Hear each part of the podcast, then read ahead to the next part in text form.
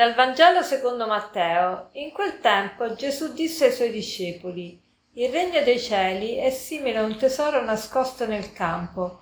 Un uomo lo trova e lo nasconde. Poi va, pieno di gioia, vende tutti i suoi averi e compra quel campo. Gesù oggi usa una semplice parabola per parlarci della preziosità della vita in comunione con Lui ai tempi di Gesù c'era l'usanza di nascondere gli oggetti di valore in un campo sottoterra per evitare che i ladri potessero prendere questo tesoro e così era al sicuro. E possiamo facilmente immaginare che quello, questo, questo sia successo eh, appunto a, ai tempi di Gesù, cioè che un uomo aveva un tesoro prezioso e l'aveva nascosto nel suo campo. Poi quell'uomo probabilmente era morto e gli eredi erano ignari della presenza di questo tesoro. Passano gli anni e giungiamo quindi alla storia narrata da qui in questo passo del Vangelo, e cioè che un uomo scava nel campo e trova un tesoro il campo sicuramente non è il campo suo perché se no non, non deve vendere tutto per comprare quel campo. Quindi vuol dire che era probabilmente un affittuario e i proprietari nuovi non sapevano della presenza di questo tesoro. Lui lo scopre, lo rinasconde di nuovo, mette insieme tutti i suoi averi e compra quel campo. E quindi quest'uomo sa che in questo campo c'è questo tesoro ed è pieno di gioia nel vendere tutti i suoi averi e comprare questo campo. Quello che mi ha colpito oggi è questo pieno di gioia, dice poi va pieno di gioia, vende i suoi averi e compra quel campo. Noi tante volte pensiamo che seguire il Signore, fare la volontà di Dio, seguire il Vangelo siano penosi, siano tutta sofferenza, ma guardiamo bene, pieno di gioia vende tu, tutti i suoi averi e compra quel campo. È vero che il Vangelo ci chiede il distacco da tante cose, ma, ma ci dà la vera gioia, piena di gioia. Perché? Perché abbiamo il vero tesoro che è questa unione con Dio.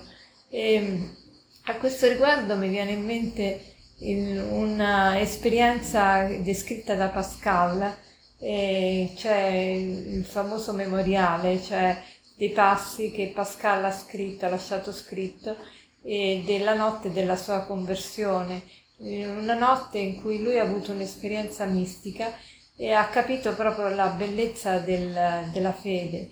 E lui proprio scrive queste parole, Dio di Abramo, Dio di Isacco, Dio di Giacobbe, non dei filosofi e dei sapienti, certezza, certezza, sentimento, gioia, pace, eh, Dio di Gesù Cristo, oblio del mondo e di tutto fuorché Dio, gioia, gioia, gioia, lacrime di gioia. Eh, in questo memoriale scritto da lui in quella notte eh, si trova proprio questa, questa gioia no? di aver scoperto la bellezza di Dio. E, e quindi eh, Pascal ha voluto che queste questa scritta rimanesse nel, nel, suo abito, infatti l'hanno trovato dopo la morte, questo scritto, questo che vi ho letto, l'hanno trovato cucito in, in un vestito che lui portava appunto addosso.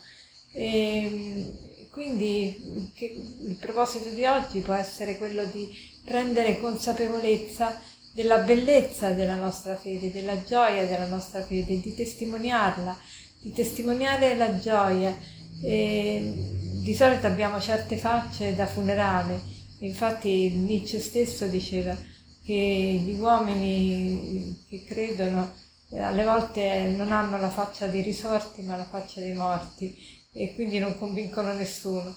Facciamo allora il proposito proprio di avere questa gioia, di unirci veramente a Dio e, e, e per concludere vorrei citarvi quel passo di San Francesco che diceva proprio così, dove è tristezza che io porti la gioia, dove sono le tenebre che io porti la luce, dove è tristezza che io porti la gioia, dove sono le tenebre che io porti la luce.